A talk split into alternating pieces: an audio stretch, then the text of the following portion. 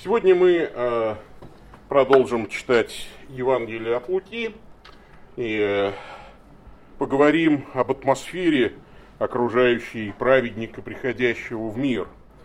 Э, конечно, праведность человека, одного человека, не делает праведным человека другого, но все-таки создает хоть какую-то атмосферу. Сегодня я с удивлением так с утра случайно увидел а, как Билли Грэм в 1998 году выступал на TED. Его почему-то туда пригласили, и там очень смешно еще, вот эта силиконовая долина, а, значит, и там программисты сидят, и Билли Грэм перед ними выступает, и он рассказал такую историю про то, как он летел в самолете, и через кресло сидел мэр э, там, одного американского города, и там же сидел какой-то пьяный, который очень плохо себя вел, дебоширил, Э, щипал стюардесс, э, постоянно всем мешал, чутка орал, какие-то песни. И всем было, ну, так неловко. И мэр этого города встал и сказал, ну, послушайте, ну, вы разве не видите, кто вот рядом с вами летит? А, тот говорит, а кто? Ну, вот Билли Грэм. А, значит, тот посмотрел на него и сказал, а, мистер Грэм, разрешите пожать вашу руку? А, ваши проповеди очень сильно повлияли на мой образ жизни. Ну и все, конечно, засмеялись. А, ну, на что Билли Грамм сказал, ну мы же не знаем, каким он был до этого. А, конечно, каким-то образом атмосфера влияет, а, может быть, даже в лучшую сторону.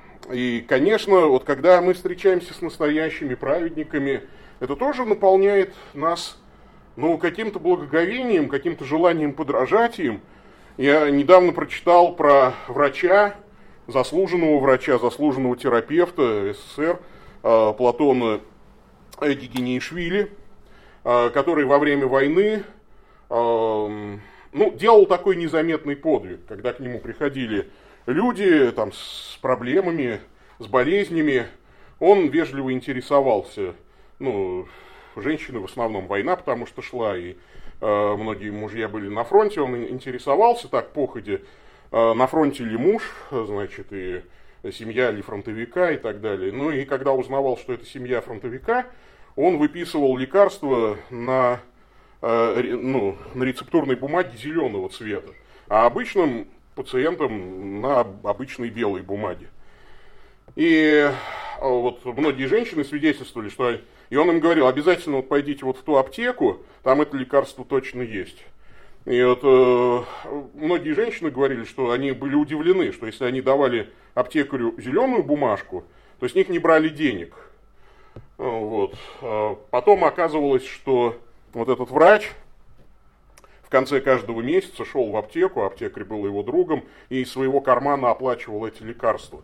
Вот таким образом он пытался как-то незаметно помогать семьям фронтовиков. А, и он тщательно хранил это в тайне, и открылось это только после его смерти, как, вот, как, собственно, об этом рассказал тот самый аптекарь однорукий. И я думаю о том, что от подобных историй, наверное, можно рассказывать много. И когда мы читаем о каких-то праведных поступках, нам кажется, что было бы неплохо и нам как-то заразиться этой атмосферой праведности. Сегодня мы прочитаем самое начало повествования о рождении Иоанна Крестителя. И давайте посмотрим на ту атмосферу, в которой праведник входит в этот мир. А, Евангелие от Луки, первая глава, с 56 по 58 стихи.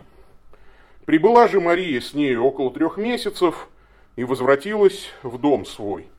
Елисавете же настало время родить, и она родила сына, и услышали соседи и родственники ее, что возвеличил Господь милость свою над нею, и радовались с нею. Рождение праведника, рождение пророка Божьего окружает уникальная атмосфера, и просто хочется об этом поразмышлять и немножечко к ней прикоснуться. Может быть, на нас это как-то повлияет в положительном смысле.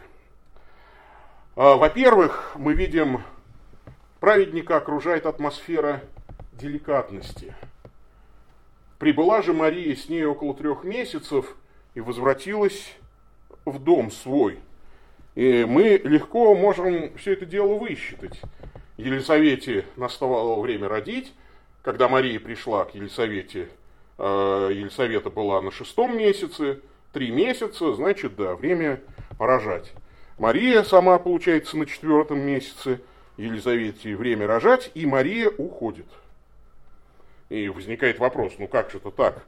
То есть это же самое горячее время, роды, то есть тут бы молодая и еще не сильно беременная женщина-то бы все равно пригодилась как-никак в хозяйстве-то. То есть, э, тем более пожилая родственница, но Мария уходит в аккурат перед рождением. Почему? И практически все отцы церкви, понимающие, пишут об этом, что Мария деликатно хранит дело Божие от лишних пересудов. Мы видим, что Пресвятая Дева еще, что называется, официально брак с Иосифом не был оформлен. Обратите внимание, что евангелист говорит, возвратилась в дом свой, а не в дом Иосифа. То есть э, она еще не живет в доме Иосифа. И поэтому она пытается не подставить ни Иосифа, ни свою родственницу.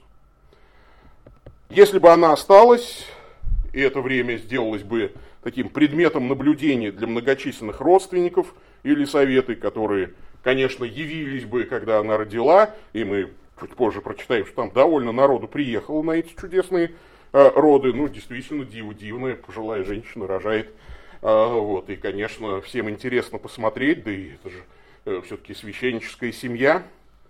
И, э, конечно, тут увидеть беременную, которая еще не в браке, и всем все не объяснишь, на чужой роток не накинешь платок, праздник был бы испорчен.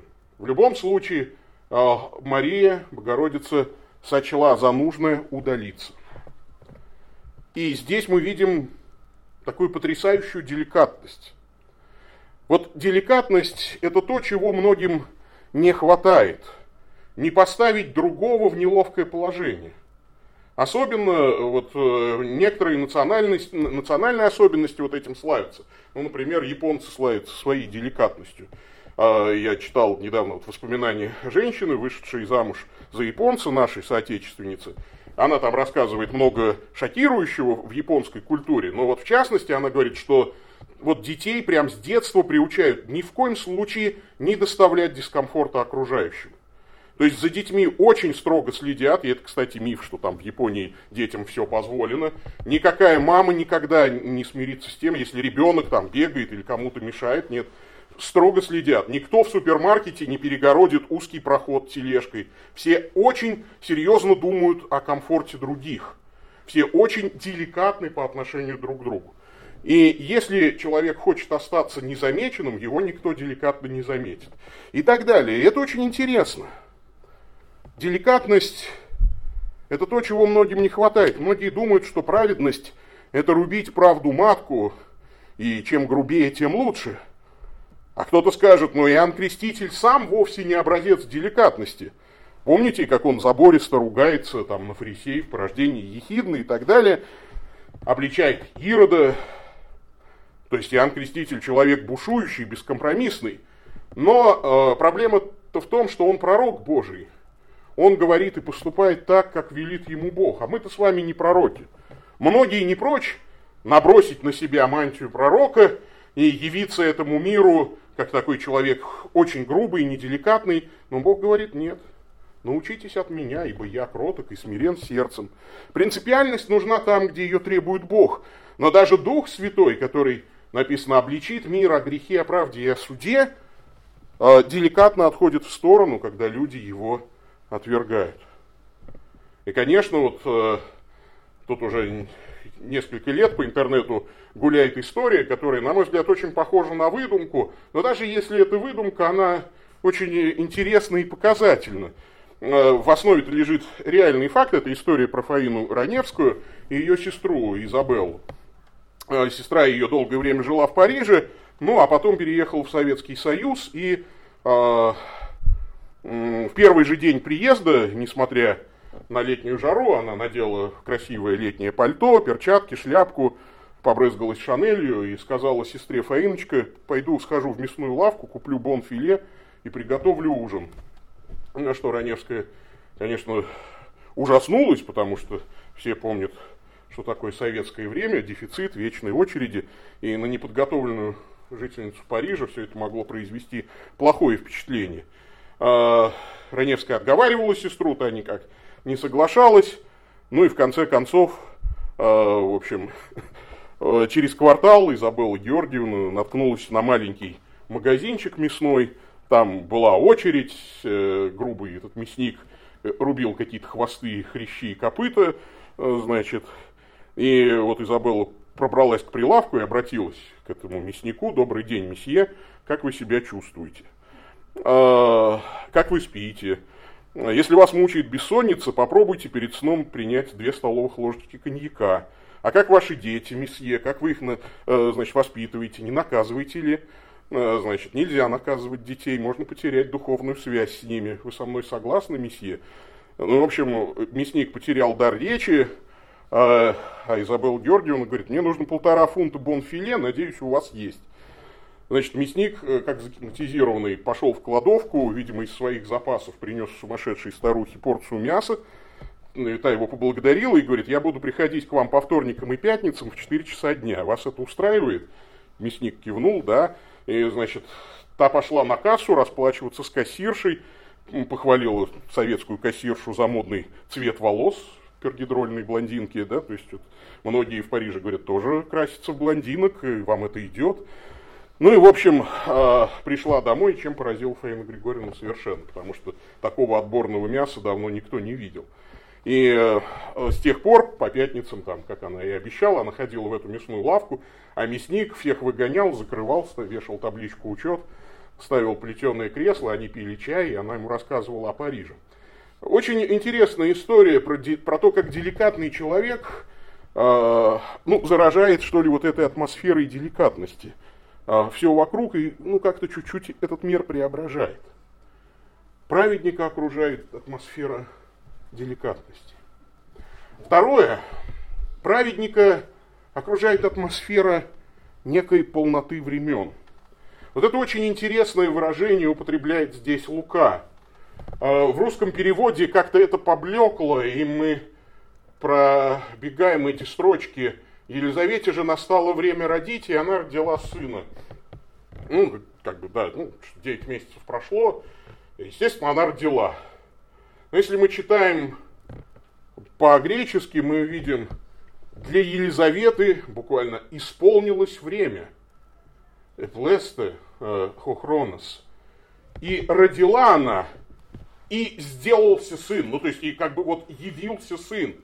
Э, как это вот в такой мистической литературе так пишут, как бы соткался из воздуха, да, то есть вот здесь вот, то есть очень, очень красиво по-гречески, то есть он является как бы ниоткуда. Всем понятно откуда, из, матери, из материнского чрева.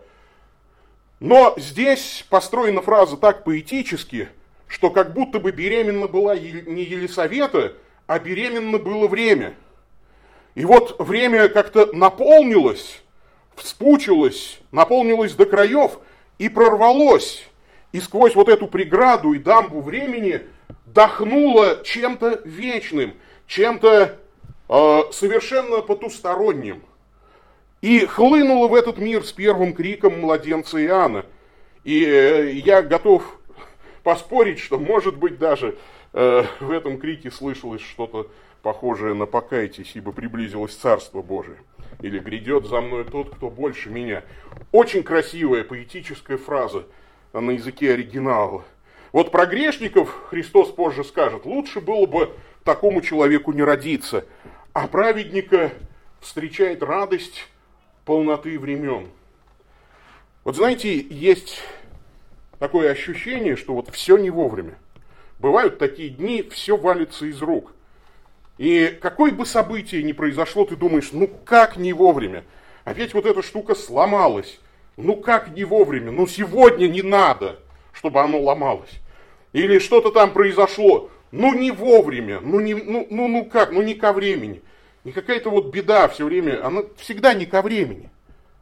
А бывают дни, очень редко, когда ты идешь, и как-то все само собой складывается, как-то само друг под друга подстраивается, и тебе чудесным образом удается все от того, что ты везде, начиная с того, что ты везде просто проезжаешь на зеленый свет, и нигде тебя светофор не, за, не задерживает, заканчивая тем, что люди, даже от которых ты ничего хорошего не ожидал, вдруг как-то с тобой соглашаются, начинают тебе помогать и так далее, и вдруг все-все-все сложилось, удалось, и ты все сделал, и у тебя еще осталось время кино посмотреть.